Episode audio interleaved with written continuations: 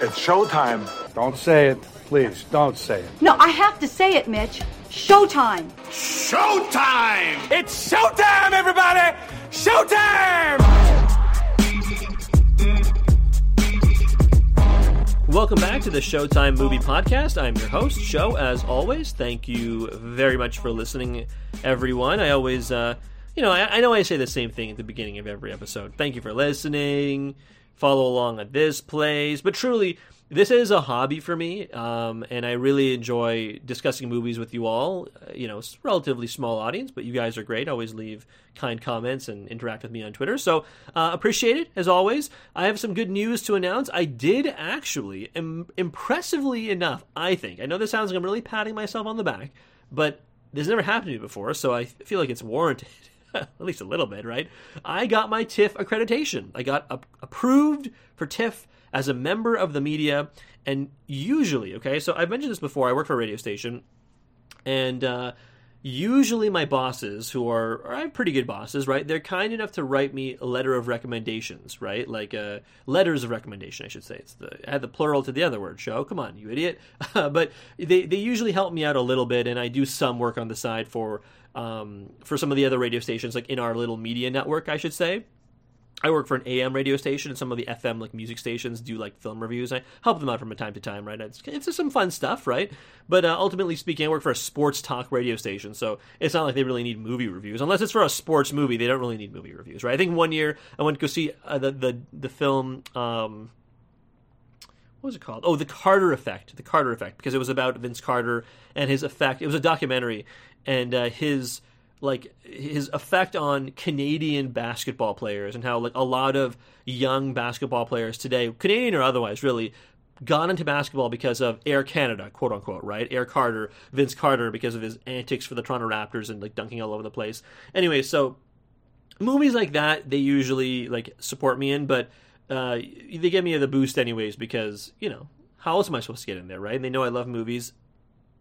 But uh, this year, it's uh, got in on the merits of this podcast, which is kind of cool. So when I go and I pick up my accreditation, it'll say on the on the uh, on the pass it's Showtime, which is kind of cool, right? So who would have thought? So uh, honestly, this wouldn't exist without you guys because when you apply for accreditation and you you you um, cite a podcast.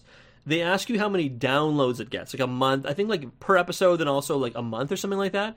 And I will say the the audience for the podcast has grown a little bit like not a lot right certainly but i mean i've been doing this for essentially for four years now and it has grown so um, if you're one of the people who, who have joined along the way or if you've been listening the entire time and you've somehow managed to stick out my inane ramblings at times about any movie that exists honestly from the bottom of my heart i thank you because without your clicks your downloads I would not have gotten an accreditation to TIFF this year. So uh, hopefully, uh, you know, come come September, September 9th to 18th, 2021 is uh, the TIFF festival this year. So I'm going to cover as many movies as humanly possible.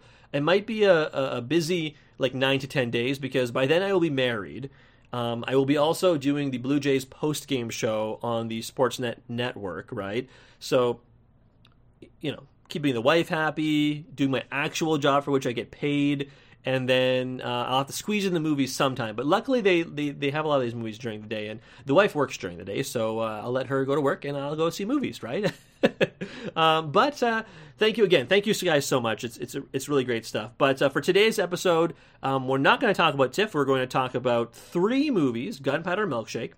Jungle Cruise and The Green Knight, and they are very different films starring very different actors.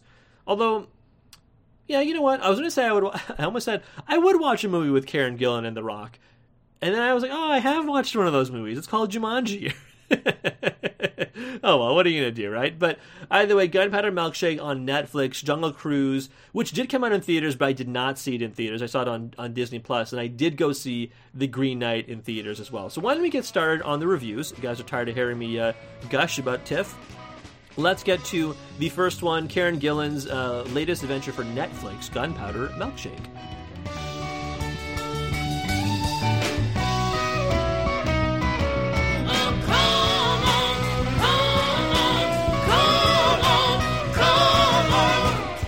You know, when I saw the trailer for Gunpowder Milkshake the very first time, I kind of thought it was. And maybe we talked about this on the podcast, but I kind of thought it was going to be kind of like a John Wick light, right? Maybe like a. Maybe similar ish to Atomic Blonde, right? And it's unfortunate to say that it's almost nothing like either of those movies. Like, I think you watch Atomic Blonde, you think to yourself, okay, I can see why this is like John Wick, but like it, Gunpowder Milkshake was essentially an amalgamation of a whole bunch of better movies, right? Like it had its moments certainly, and it was pretty at times, and it had a really large cast of really interesting actors, but at the same time, it never really felt like at any point that came together. You know what I mean? Like, I, and I think that was the biggest shame about this movie because Karen Gillan, right, Lena Headey, Michelle Yeoh, Angela Bassett, Carla Gugino, and yeah, and, and, Paul Giamatti as well, but he had such a bit role. It's almost like he wasn't in the movie. He was. I feel like he was really wasted, and I like Paul Giamatti. I got to say, but he was like. I think he was in what like three scenes in this movie, and one of those scenes he was silent. So let's not count him, right? But the other those women I mentioned, they were all they're all fantastic actors, generally speaking, or at the very least, maybe uh, maybe better way of saying it is I like them. And the only reason I say that instead of sticking by saying they're all fantastic actors is because Karen Gillan, I I was thinking about this after the movie. I'm not sure she is a fantastic actor, right? Because I admittedly I've never seen Doctor Who, and I don't plan on watching it because I mean it's not a movie, right? But uh, and I, I don't know, Doctor Who doesn't really scratch any particular itches I have, but uh, from all accounts she's very good in Doctor Who. But you know, you look at some of the more uh, I don't know, not coveted, more recognizable roles that Karen Gillan has had over her career and I think the two you'd remember her from most uh, certainly is Nebula in the, well, initially Guardians of the Galaxy, but just generally speaking, Marvel movies. And I would probably say the Jumanji franchise, like the new Jumanji movies with like The Rock and Kevin Hart and so on, right? Jack Black, right? And I have I have no real issue with Karen Gillan in either of those films, and in fact, I think she does a really good job as Nebula. Uh, she kind of exudes the menace, and you know, part of it is underscored by the fact that Nebula looks cool and looks badass, and there's a relationship with Gamora, and blah blah blah blah blah. Right? Like you like you know the reasons why you like Nebula, and even though I would say Jumanji is more of a comedy than an action movie, it's like an adventure movie, I suppose. She just still has some pretty interesting stuff in those films. She's all right, right? In this movie, I kind of feel like she I don't know if it's she was phoning it in or if, like I said, I'm just realizing she's not that great at acting, but it kind of felt like she was just doing the Nebula thing again, but without the context of Nebula, it just came across as wooden almost, right? And I think the other issue I had with her in the lead role of this film is that Karen Gillan, without the Nebula prosthetics and makeup and so on, doesn't really like she's not really an actor who exudes menace or uh, maybe a better way of putting it is physicality. She doesn't really exude physicality, right? By comparison's sake, let's talk about the other four actors in this film who have a significant amount of screen time Michelle Yeoh, Angela Bassett, Carla Gugino, and of course Lena Headey. I would say all of them do to a different degrees, right? Like, I mean, dare dare I say Michelle Yeoh, and I know it's like hot to like highlight Michelle Yeoh these days because of how like how her how many movies just period she has been in since I would say since Crazy Rich Asians. Um, and I mean she was in Star Trek and she's great in Star Trek as well, Star Trek Discovery, I should say. And while I don't love that series, she is easily the best part about it, right? And I think she's getting her own show now in the Star Trek universe, starring her character from that show and of course, I mean, you know, if we're talking about action bona fides, I mean, you know, let's not forget that she was, you know, a friggin' Bond girl in Tomorrow Never Dies, which will always be, you know, it's funny, I don't, I think that movie kind of got unfairly crapped on because it followed Goldeneye, but I think on its own, Jonathan Pryce, the bad guy, the second Pierce Brosnan Bond film, it's not bad, honestly. Like all things considered, not bad. Uh, campy, sure, right? And they got progressively campier, but uh, she was easily the best part of that film. Remember that uh, mo- motorcycle scene where she's sitting backwards on the motorcycle shooting people? But anyways, I digress. Uh, when it comes to the action, you believe it when Michelle Yeoh is doing it, and you believe it when Angela Bassett is doing it, and you believe it when Carla Gugino and certainly Lena Headey is doing it. But I never really believed it when Karen Gillan was doing it. It's funny, maybe because this movie has some interesting choreography, fight choreography, gun fu as they call it when we were referencing John Wick, right? But I feel like how I want to put this? Like the first fight, which was visually really pretty, it was like in a neon bowling alley and Karen Gillan fights these three, the three stooges as she refers to, the three boneheads, right? And there's another more interesting fight between the four of them, like maybe like 20 to 30 minutes later in the movie. But that first fight, they did Karen Gillan no favors because she moves like she, you know, worked out for about 24 hours and can't is you know is completely stiff like she moved like an old woman it was the strangest thing and like it, it, at no point made me think of John Wick, which is strange, right? Because I assume that's the vibe they were going for. I, also say, like, after I watched this movie for about 20 to 25 minutes, I never got John Wick vibes, but maybe like to a degree, like 90s Quentin Tarantino movies vibes, right? Like early Quentin Tarantino vibes is what I got from this movie. And funnily enough, while I thought the first 20 minutes of this film were quite poor, dialogue sucked. Dialogue never gets better, I should say. That's easily the worst part of this movie. The dialogue is like straight up cringeworthy. Um, eh, the action does get better, and it almost is like they realized it's like halfway through making it, it's campy and cheesy, and they lean into that. And once they lean into it, it actually isn't bad. It's not bad, certainly, right? But man, it's it can be a little bit of a slog to get through, right? And I think my takeaway from Gunpowder Milkshake is that there's a more interesting story to be told with Lena Headey, the mother of Samantha, who plays is played by Karen Gillan, who disappears for 15 years. And you know, so you get to see the flashback, you see her disappearing, and then the movie starts, you know, 15 years later.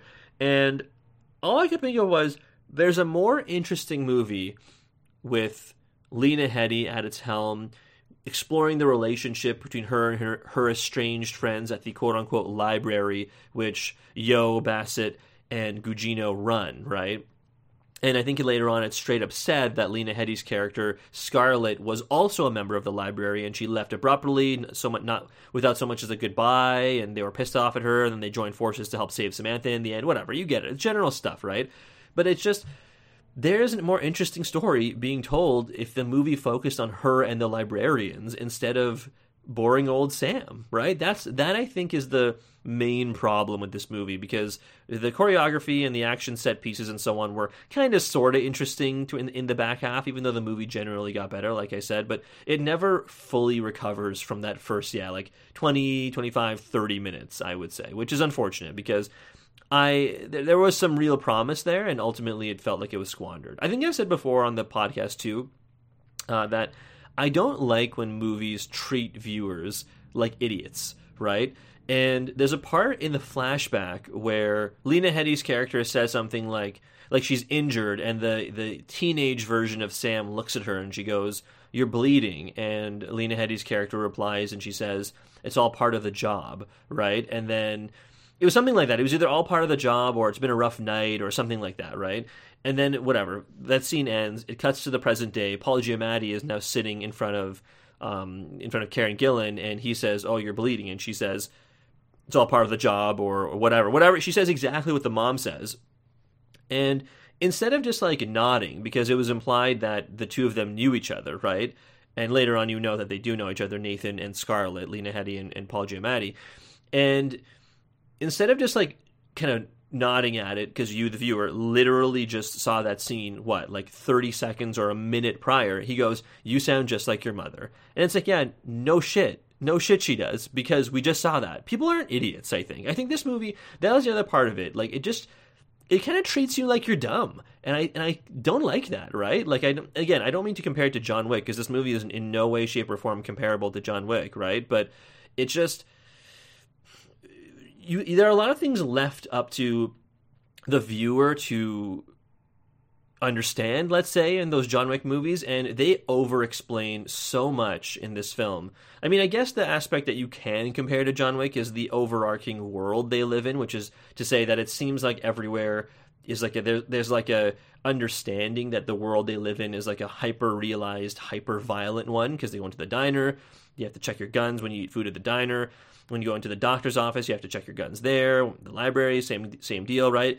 I kind of thought for for a sec there that those are all like assassin hangouts, but it turns I think that's just how the world is, and I guess to in, in that sense, that's how you would understand uh, the comparison between John Wick. And similarly, in the second John Wick movie, you know, remember when they go to Rome and he orders like food, quote unquote food from the uh, what was it, like the sommelier, and they get, you know, he's like, oh, you want uh, you want some desserts, uh, and then they like hand him a shotgun.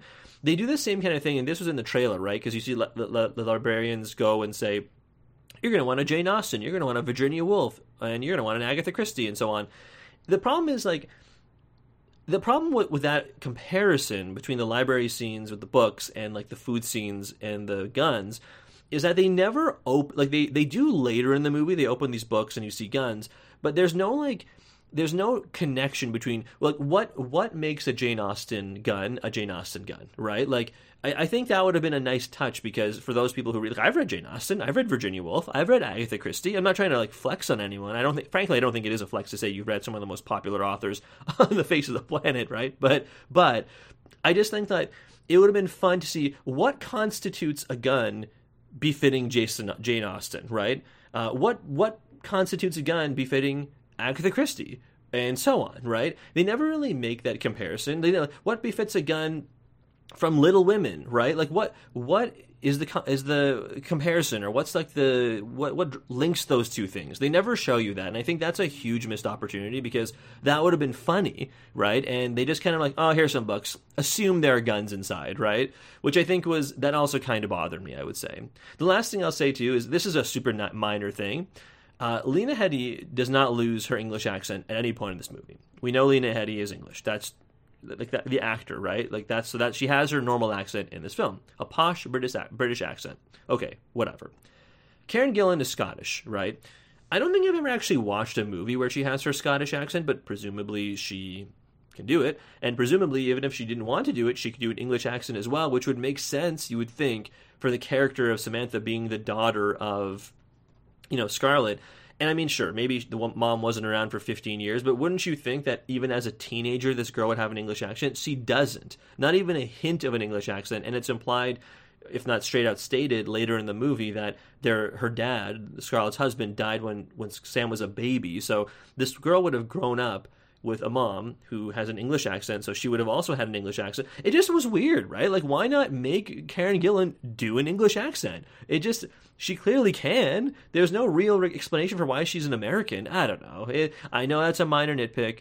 It just stuck out to me because we know she's not American, right? But, anyways, that's all I'll say. Um, it was it was fine, I guess, but I mean, ultimately speaking, I'm doing this review right after I finish watching it, and I'm already having trouble remembering details, which is never a good sign, right? Uh, it's out on Netflix. It's so if you have a Netflix subscription, it's it's very easy to watch, which is how I watched it. So I'll be interested to see if you see it, if you agree with some of the nitpicks, some of the criticisms I had of this movie, um, or if you liked it a little more, or if you liked it even less. I'm interested. Let me know. But uh, ultimately speaking, Gunpowder Milkshake is a very forgettable addition to the uh, action movies we have done on the podcast as of late. The next movie on the docket today is Jungle Cruise, right? The latest Disney Plus offering. Again, like I mentioned in the intro, I didn't see this movie um, in theaters. I could have. It is out in theaters. Uh, I think my sister actually went to go see it in theaters, but I saw this in the comfort of my own home. And you know what? I don't really think. You know what? I don't really think it was a, a theater movie, right? Some of The Rock's other movies are like quote unquote theater movies. Like I think like the Fast and the Furious movies he is in, plus the Hobbs and Shaw like spin-offs and so on. Those are theater movies, right? Dare I say Skyscraper is a theater movie, right? Maybe even Rampage was a theater movie. But I something about Jungle Cruise screams watch it on the small screen. And I'm glad I did, but either way, um, let's get it. Let's get into the review for the latest movie from The Rock, a movie that has been sitting on a dusty server somewhere in the Disney vault until now, I guess, Jungle Cruise.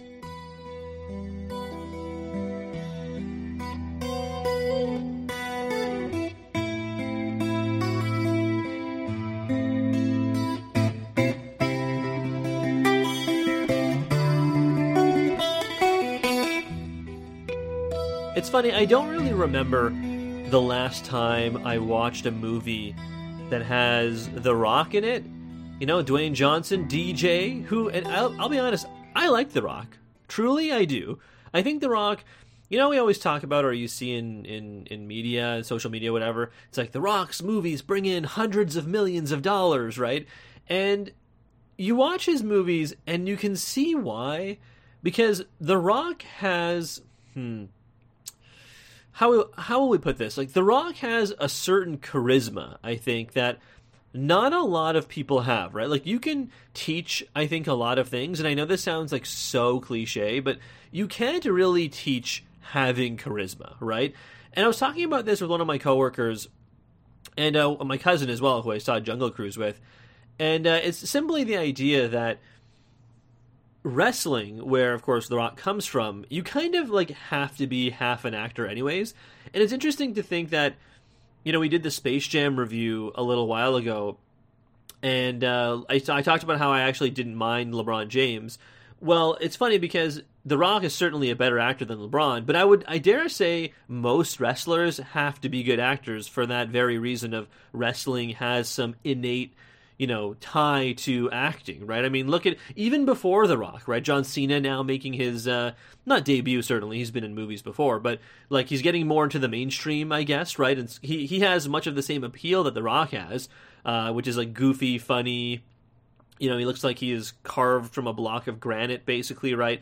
and you look, you go back to like their predecessors, and I would say it really started with Rowdy Roddy Piper, right? I guess Macho Man to a lesser degree as well, but Roddy Piper, uh, you know, he he was in um, what was it called? They Live. I have come here to chew bubblegum and kick ass.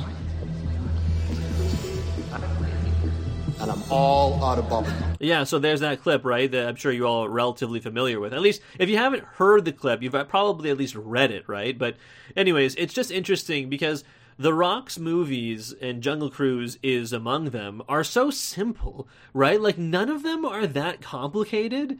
And yeah, Jungle Cruise is no different. It's exactly the kind of thing you'd expect. It is an easy, breezy uh, adventure romp basically right. I almost said easy breezy, beautiful cover cover girl for some reason. I don't know why that commercial gets stuck in my head, but but yeah, like Jungle Cruise basically is one of the most easily digestible, watchable films. And it's funny because I feel like every aspect of this movie is inspired, and I I've said this about other films too. I feel like every aspect of Jungle Cruise is inspired by a better movie right? And it's and that's not to say Jungle Cruise is bad. It is fine, right? It's completely passable. And if you're a family, you have a couple young kids and you want to entertain them for an hour, an hour and a half, just slightly more than that maybe, Jungle Cruise is perfect. It is it is like, you know we joke about Marvel movies being made from an algorithm. Well, Jungle Cruise was made from an algorithm where at the end they put in like a bracket and some formula, but also add in The Rock and Emily Blunt. That's what, and then you get this movie basically, right? I mean, like if you don't know what the plot of this movie is by now, you're you probably missed all uh, the millions of trailers that Disney has put out. But essentially, Emily Blunt's character is on on a hunt to find the the tears of the moon, which is essentially the pet are the petals of a tree that I guess like cure any disease or bring people back to life or it's kind of vague on what exactly it does, but I think essentially it's a cure all. Yeah, any disease. Let's go with that, right? And uh, it's funny. I, I, saw just saw the movie, and I like you already kind of it's kind of forgettable, right? but they but like that it doesn't really matter. It's like the they're going in search of a magical MacGuffin, and when they find the MacGuffin, or and on their way to find the MacGuffin, crazy things happen, right? Uh, it's funny because Jesse Plemons is also in this movie, and you know, one of his more entertaining roles, if a little stiff, right? I mean, it's again kind of forgettable. Um, but I said this movie was inspired by better films. I mean, you think of certainly The Mummy, right? Uh, the Brendan Fraser Mummy from 1999 with him and Rachel Weisz. You think of Pirates of the Caribbean. It's impossible not to think of Pirates of the Caribbean because the other big little hook, I guess, for Jungle Cruise is that it's based on a, a, theme park ride, right? Much like Pirates of the Caribbean was, and before it, Haunted Mansion. And it's unfortunate to say that Jungle Cruise is closer to being Haunted Mansion than it is Pirates of the Caribbean. And again, that doesn't mean it's bad. It's just I think Pirates of the Caribbean at least the first one. And uh, you know what? I'm I'm a fan of the second one, and even though the third one is a little bloated, I don't mind it. It's the fourth and fifth ones that are truly bad movies, but the first, let's just stick with the first one, right? That movie somehow captured lightning in a bottle. Maybe it's because Gore Verbinski directed it. Maybe it's because Jerry Bruckheimer was involved, and a lot of his movies seem to have that verve, right? But when, when it comes to Jungle Cruise, it's like it, it was like, a, like it was it was like faking being Pirates of the Caribbean, right? Like it had all the same elements, right? Spunky female actress getting getting involved with like the kind of the other character who has seen and done it all, right? It was and it's funny because it almost felt like they were trying to combine the characters of Will and Jack from from Pirates of the Caribbean into the character of The Rock. And the only reason that doesn't happen is because in Pirates, you at least believe the romantic tension of Will and Elizabeth. Gosh, I almost forgot. I was going to say Kate, Will, and Kate. That's not right, right? No. Uh, so Will and Elizabeth, you believe their romantic tension, whether or not that's because of the writing, whether or not that's because of the acting of Orlando Bloom and Keira Knightley, whatever. It comes together, and they really do capture lightning in a bottle because they add that little extra little oomph with uh, Jack Sparrow, of course, right? I mean, hell, uh, Johnny Depp got nominated for an Oscar for playing Jack Sparrow, right? So it, it like there's none of that really here in Jungle Cruise, and I think the largest flaw I could point to credibly, because again, there's nothing really overtly wrong with this movie. The largely the thing I can largely point to is the fact that I have never seen, and Jungle Cruise is not any different. I have literally never seen a movie where The Rock is the male lead of this movie, where he has romantic tension with the female lead, right? Like you can go back to literally any movie he has ever been in and he has never successfully portrayed that it's like it always comes across instead as like your your big brother and little sister that's kind of what it comes across as and it's no different in jungle cruise even though they're clearly trying to sell you on the idea that emily blunt over time falls in love with him and I guess, like as a quick aside, she's fine too, right? Jack Whitehall as the brother, fine too. Although I will say that Disney came as close as they probably ever will to straight up saying that a character is gay. They still talk around it when it comes to the brother, but uh, even though it's clearly implied, but they don't actually straight up say it. Um, it's just interesting because you know the you would think that with Disney they they tend to shy away from that stuff, and just we talked about Luca a couple weeks ago as well, right? But either, either way. Yeah, Emily Blunt, fine. Jack Whitehall, fine. Jesse Plemons, fine but this is the show this is the rock's show right? And again the romantic stuff with emily blunt is like they do it and i'm like oh gross. Like you know not not in the cooties gross way but in the more i'm like god just just go past this and do something else because no one no one buys this right? Even at the end nobody buys it. It's just i gotta say it, another thing too maybe i have just seen too many movies with the rock because and again i i like the rock. I grew up watching him as a wrestler. I don't know if I've said this before. Maybe I have, but uh, The Rock. I watched him a lot as a young as a young boy because my grandmother, um, God rest her soul, uh, when she was still alive, she loved. This is a woman, like a West Indian woman from Guyana, who even when I was young was already like in her like seventies, basically, right? Um, she passed away when I was about like ten or eleven, and she was like eighty two, I want to say. So even when I was younger, she was still like an older woman, right? And uh, as an older woman, she loved her soap operas and she loved wrestling. And she loved The Rock. So I have a soft spot for uh, Mr. Dwayne Johnson. And I gotta say, I think if she was still alive, she would be like the biggest fan of his movies. Which may again, maybe I'm biased that way into, into towards loving him. But my God, is he like the dialogue he spouts is some of the more are some of the more predictable things you'll ever hear. Right? Like there's a part of the movie towards the end where he gets shot a couple of times and without going into too much detail, he's essentially immortal.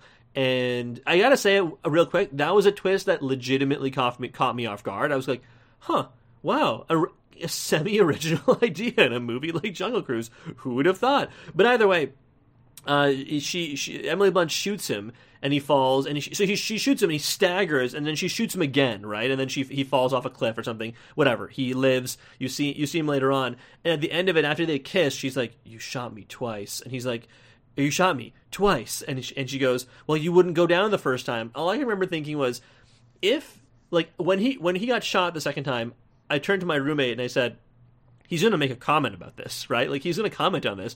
I remember it happened, and we both we both looked at each other. and We're like, "Oh dear lord," because we knew it was coming, right? And that I think kind of sums up the viewing experience of Jungle Cruise. Apart from that one genuinely clever twist with him being immortal. Everything in this movie you see coming. And I think that is the largest issue with Jungle Cruise, right? It's predictable, it is safe, uh, the jokes largely land, right? But again, it's purely because of the sheer charisma that The Rock commands himself. And apart from that, yeah, it's like I've already kind of forgotten large like large scenes and and whatever from, from this movie. The CGI also is is like fine at best. It's not like that great, which is kind of weird to say. Like we were talking about Pirates of the Caribbean, the the the CGI on the ghost skeletons from the first one and on Davy Jones's crew in two and three like a decade plus later looks more realistic than things we see today which i don't know i don't know what that says about hollywood or like ilm the the the production company or just cgi in general. I don't know what that says about that but it is kind of i was it's noticeable in jungle cruise i'll put it that way but not enough to like detract you from your experience or anything like that, right? Like we're talking, we're going into like deep nitpicks about a movie that, ultimately speaking, is for children. And I know I've said before, like you know, that's not an excuse. It's not. There are plenty of really good movies that are also for children, but this movie like is designed to appeal to the grandest denominator, right? Not even the lowest common denominator, because I think that's doing some people a disservice, but the, the grandest amount of people, right? Because that's how Disney makes money these days, right? And even if it was pooped out by an algorithm, you know, this is the kind of movie that will appeal to a lot of people because it has The Rock, it has Emily Blunt, who is who has somehow mastered the art of looking hot but also being a badass, right? And like literally any movie she's ever been in, and you know, Edge of Tomorrow or, or, or A Quiet Place or whatever, right? And uh, and it has some silly comedy sequences, and Jesse Plemons does a funny German accent, right? So if that's what you like, if if all you want to do is sit back and kick up your feet and let your kids watch this movie while you have a couple of chuckles, then that is exactly what you're going to get from Jungle Cruise. And last but not least, a movie that has been a long, long, long time coming. I feel, you know what? Actually, I. It's true about The Green Knight that it's been a long time coming, but I guess you could say that about Jungle Cruise too. And I suppose you could also say that about virtually every movie that was supposed to come out last year that is now coming out this year, right? Like the the uh, French Dispatch is coming out later, Dune is coming out later, um, Fast Nine as well. We didn't I didn't really mention that about about Fast Nine, but you could it definitely applies to that one too. So I guess I guess that's an unfair statement to just reserve for the Green Knight. But I, I will say I have been looking forward to the Green Knight for a very long time. So let's get into my admittedly lengthy review for the Green Knight all the beauty in your face all the anger. I've definitely talked about The Green Knight before on this podcast, but now that I've actually seen it, I can't believe that happened.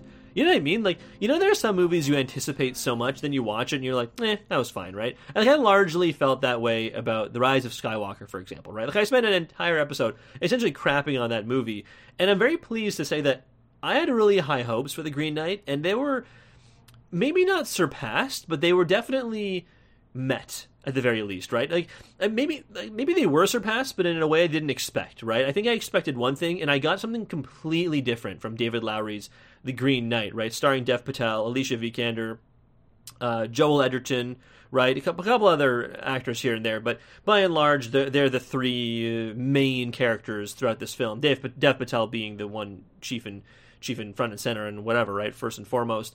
Uh, and I'm very pleased to say that uh, if you want to boil this review down to, to one sentence, here it is. It is that The Green Knight is a truly weird movie, but it is, and, and that's not a bad thing, right? But it is a really weird movie, but it is also hmm, offset slightly by the fact that you just get to see Dev Patel in almost every single scene and in it he is really hot and he's really sad and he's really cool right hot sad, cool Dev Patel as Sir. They say in the movie Gawain, um, but I think most people would say Gawain. right? As I think like maybe that's like a westernized way of saying it, right? But Gawain, I think, is just like the the heavy like English way of, of saying it because everyone in this movie has an English accent. It's like, "Hello, Sir Gawain," and I, am like, I'm kind of like, eh, all right, all right, who cares, right? I'll say I'll say at the beginning too. I and I'm not saying this to brag. I am not absolutely saying this to brag. I'm only saying this because I'll never get a chance to mention it literally anywhere else for the rest of my life. I have a degree in English literature, right? And I, I, can, I can see guys, like, you hear that, and you, you roll your eyes, and I'm like, what a pretentious a hole, right? well, it's just truth. I, the, tr- the truth is, if I could go back and change my degree, I probably would. I would change it to something like eminently more useful, which would be to say I would change it to literally anything else. But I can't go back. I can't. I don't have a time travel device, so I'm stuck with this degree in English literature. And I remember in one of my classes when I was in university, one of the professors said, "Look." In 10 to 15 years, unless any of you go into academia, none of you are going to remember any of the stuff in this course. So, if I give you enough knowledge to pull out at a dinner party 10 years from now, then I will have done my job. I swear to God, one of my professors said that. And I remember we, everyone laughed I think partially because it was funny. It's a funny thing for a professor to say to a bunch of like first or second year students.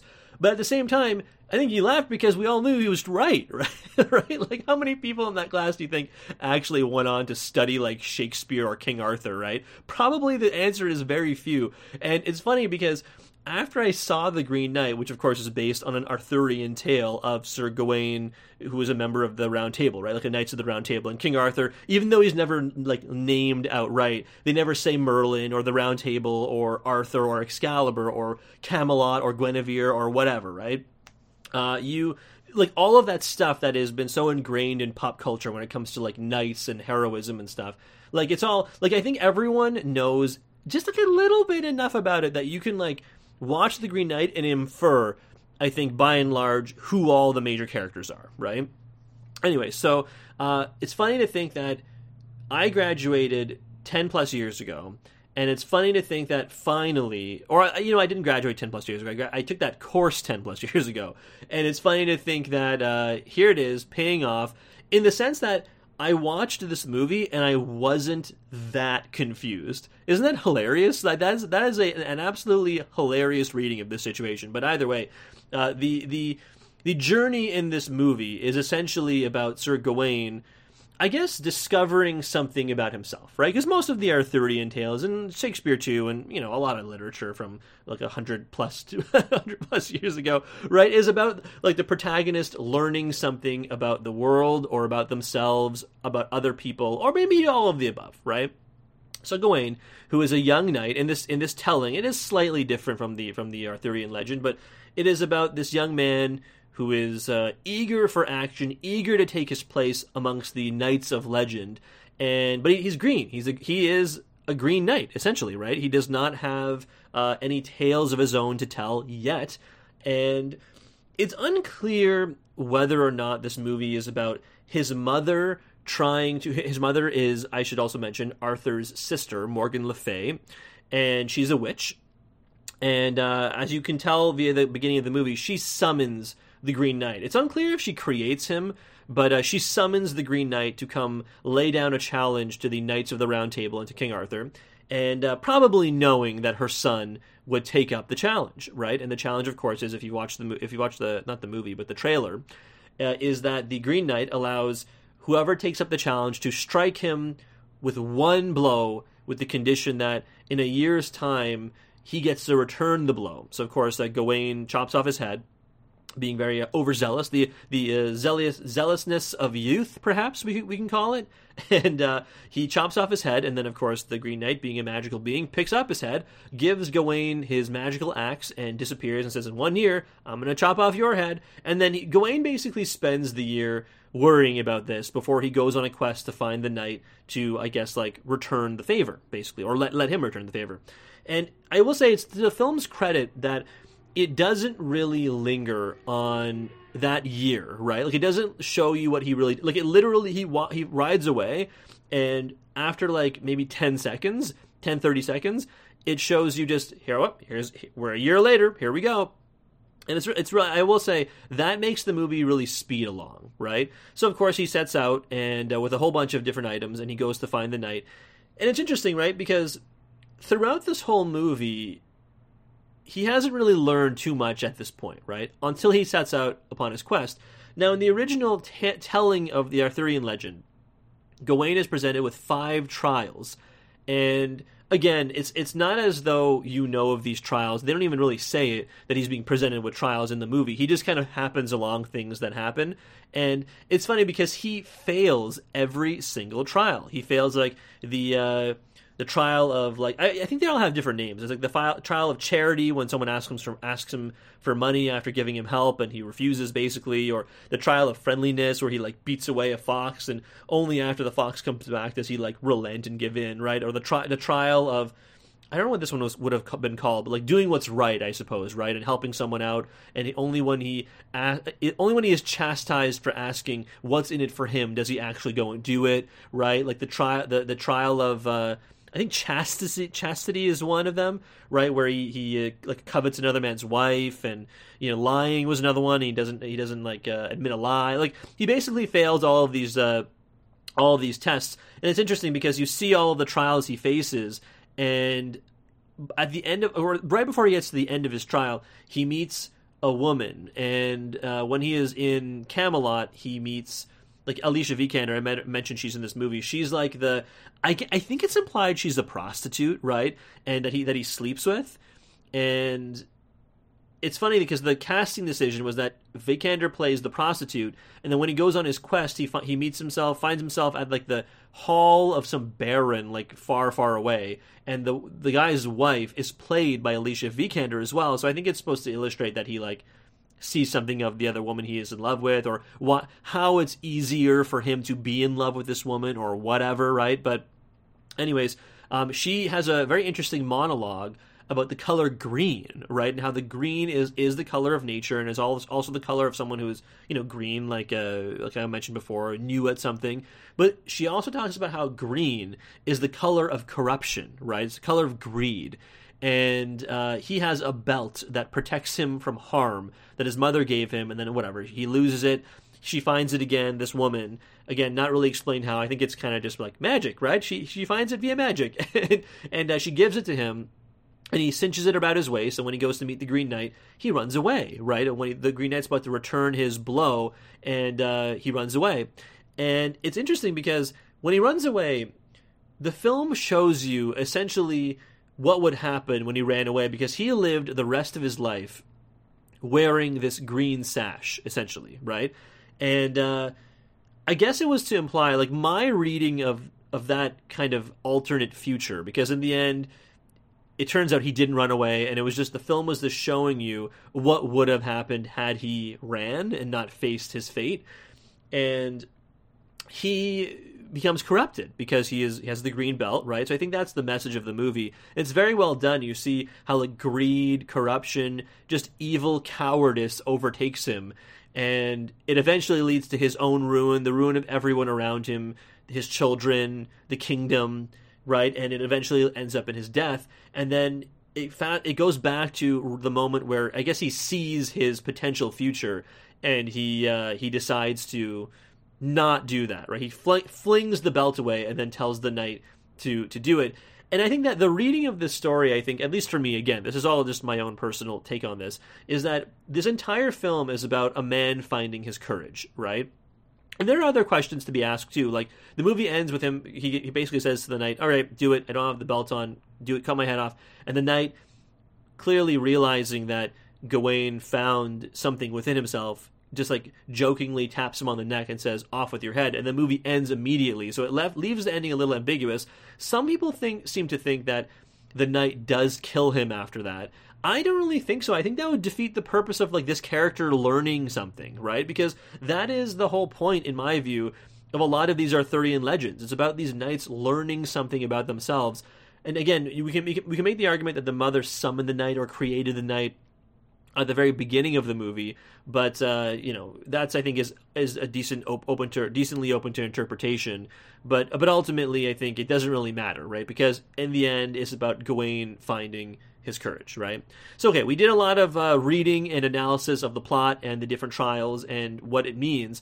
I think from a just a sheer movie perspective, this movie is very beautiful. It's pretty, it's moody, it's atmospheric, right? Like the colors just pop, right? Tons of different shades of green, as as you might imagine, but virtually at every point, every color you can imagine is represented, right? Like light, airy colors. Gawain himself wears like a I don't really know what it is. It's like a shawl or a cloak or something. He wears it kind of bunched up around his neck and shoulders. And his his shawl cloak thing is like a bright let's say orange or like an orangey yellow, something like that. I don't know what I don't know what color that would be, but it's a very bright color and it stands in stark contrast to everything else on the screen. And it's really interesting because you can basically see Gawain, even if you can't see Dev Patel's features, and of course he has like dark hair and he's wearing like dark chainmail underneath and so on, right? Even if you can't see everything about him, you can see the shawl and how it like interacts with everything. And then there's another point where he's still wearing the he loses the shawl but is walking through a forest and it's a forest of like uh like the same kind of color and an orangey orangey yellow type thing. It's just the colors just pop so much. The visuals and the cinematography in this movie are absolutely gorgeous. Um, I gotta say as well, Dev Patel himself, I love Dev Patel. I'll watch him in virtually anything, pretty much anything ever. Right? I want to his his breakout role. We can probably safely say was Slumdog Millionaire, but everything he has been in since then, with the exception of Avatar, um, has been great. And even Avatar, it's not bad because of him, right? It's bad because of a whole hell of a lot of other reasons. But Dev Patel, as usual, is great. I will say he's like an actor who not everyone can do this. He can like convey so much emotion via just his eyes. And there are a lot of like close ups on his face and like his maybe like his head down to his like his like chest, right? And he conveys so much with his facial expressions and his eyes, even without looking at his body language. It's remarkable. So I think for that reason, I loved watching this movie because you're just like in, enraptured by watching Dev Patel at all times, essentially, right? Alicia Vikander, I mentioned before, she uh, Vikander, Vikander, either way, she uh, gives a pretty good performance as well as in the in the dual roles, um, very different roles. Although I think I liked the uh, the Baroness's wife. They don't have names; it's hard to describe them, right? So, but I think I liked her role as like the the the seductive wife who was trying to tempt him let's say right the temptress as they as they say uh, i liked her in that one because it was like it was like a hint of danger and like curiosity mixed in there and she's so good at it it very much reminded me of her role in ex machina but like in a more human way eh, you know literally speaking because that character was a robot but but anyways um, she was really good and Joe edgerton who is um, the, the, her husband, the Baron, I guess we'll call we'll call him since again he didn't have a name. Again, like he wasn't in the movie a whole lot, but they, and they did change a little bit of his character because in the original tale he is the Green Knight. And again, maybe there is like a director's cut where he also is the Green Knight because I I definitely thought they had like a they made his character look similar to the Green Knight. Like he had different, the same kind of beard, and his clothes were relatively similar. Even like just the way his face looked. Like I, th- I feel like they did it on purpose. Um, but again, in the way they told the movie, it seemed to imply it was two different characters. But either way, he was also really good in his very limited role as well because he seemed to exude like a knowing menace, right? Even again, very little role. He probably was in the movie for like ten minutes total, but um, he was good too. All the other bit roles were good as well, right? The, the, implying there was a, a, Merlin available and Guinevere I mentioned before. Everything about the King Arthur legend that you know and love is all implied. They never say Arthur, Camelot, Merlin, whatever, but at the same time, I kind of like it that way, right? Not because it rewards you for knowing a little bit about it already, but just because I've said this before on the podcast, I don't like when movies treat the listener or the well, you as listeners treat the viewers like they're stupid, right? And this movie does not do that. I will say it's very it can be slow at times. It can be slow. So if you've made it through uh, this this uh, lengthy review, um, you probably are the kind of person who likes watching these kinds of movies, but ultimately speaking, if you're like, I think this movie will prove to be very divisive, right? I think it'll prove to be, people will view it like I have, and they'll say, wow, it was a slow burn, but it was genius. It was moody and atmospheric and all these things. And some people might say, nah, it was a boring snooze fest, right? And I don't think it really matters if you're familiar with the, the, the source material or not. I just think that like some some people just don't like those kinds of movies, right? So if you're not a fan of those like really I don't want to sound like I'm going to like bias your answer. If you're not a fan of good, thoughtful movies, you'll hate this. No, it's not what I'm saying. It's more like if you're not a fan of, of slow burns, movies that do take time to get to their point, and movies that do like are slow to develop, then you probably won't like The Green Knight. But if you if you do have the patience for that kind of thing, right? And if you're will, or maybe a better way of saying it is, if you're willing to devote your time to that kind of thing, I personally don't think that most people would be disappointed by what you see and what you get in the end because it really is inventive it's really creative and even if they do take a couple couple of liberties with the source material i don't think it really matters enough to say that it's like it's notably different right it's it, it's its own take I can't imagine too many people have, have done what I did and read the uh, Gawain source material, so I think most people will be fine in that respect. But I'm very happy. Uh, almost two years after I was supposed to see this movie, probably at TIFF, I think it was supposed to headline the, the South by Southwest Film Festival in Texas initially. Um, I'm very glad that it's finally here. So if you uh, if you're like me and you like Dev Patel or you like King Arthur or you just like slow burns, I think you should get your butt in a movie theater and watch The Green Knight as soon as possible. That's it from me for movie reviews on this episode of the Showtime Movie Podcast. Thank you so much for listening, as always, people. Uh, it's funny. One thing that I'm only remembering now, I should have mentioned this in the review for Jungle Cruise, but I'm only remembering it now. I didn't mention the music at all, right? And the music was pretty standard, like instrumental fare, but there was one song that appears in the middle of the movie that is essentially the basis of all of the, the maybe not the basis of the score, but it is definitely a large part of like the musical themes, specifically for Frank um, Dwayne Johnson's character. And I was watching this movie, and all I could think of was, man, this song is so familiar. It is so familiar. Why? It's like like really like digging at the back of my brain. And I remember I watched through the credits because I was convinced there was an after credit scene. There is not, by the way. Uh, but I, I watched through and Only at the end did it did I realize when I saw the the track listing, it was a cover of a Metallica song. And it's funny because I like Metallica. Metallica's fine, right? Like I don't I don't love them, but I do like Metallica.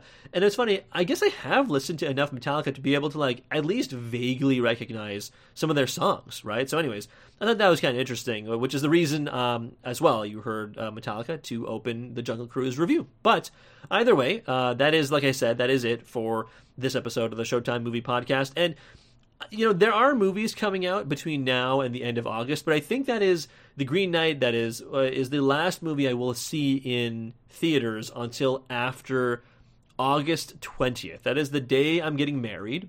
So there very well might not be a review until after uh, until after the wedding. I gotta say, I, I actually haven't really thought too much about how I'm to do the podcast when you know my wife is living here because she lives with her mom and her brother and I live by myself, right? Dan, my my roommate, moved in with his girlfriend. Funnily enough, they broke up, so um, he's moving in with a with a different roommate, like a friend of his from school. But I digress. Uh, right now, I'm sitting in what his, his what used to be his old room, and even when he lived here, I used to just do the the episodes in my room, right? And you know, I have the door open. I'm speaking pretty loudly it's also like the middle of the night, right? Like I, I go to bed pretty late anyways, and I have my my soon to be wife, my fiance.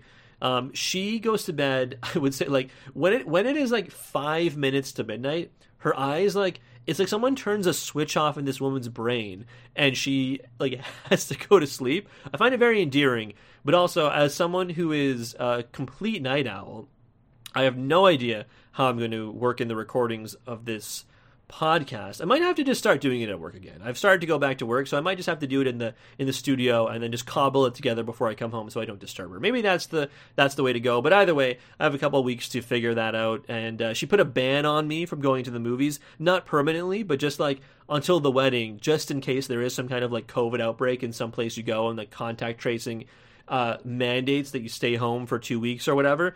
She's afraid that I'll go to the movies it'll happen and then like it'll, it'll screw the wedding, right? Which you know what is a fair concern. So I will not be going to see any movies in theaters at the very least until after August 20th, but so it doesn't mean I'll miss uh, Suicide Squad and uh, some a couple other films, I think. But as soon as August 20th passes, I'm gonna try and convince her to go see a couple of movies with me in theaters, or at the very least, you know, maybe we can spend a couple extra bucks and watch them at home. But for now, uh, it, I think we might be, you know, you guys know I only put episodes out once every two weeks anyway, so it very well may work out that we won't get another episode until after the wedding anyway. So all's well that ends well.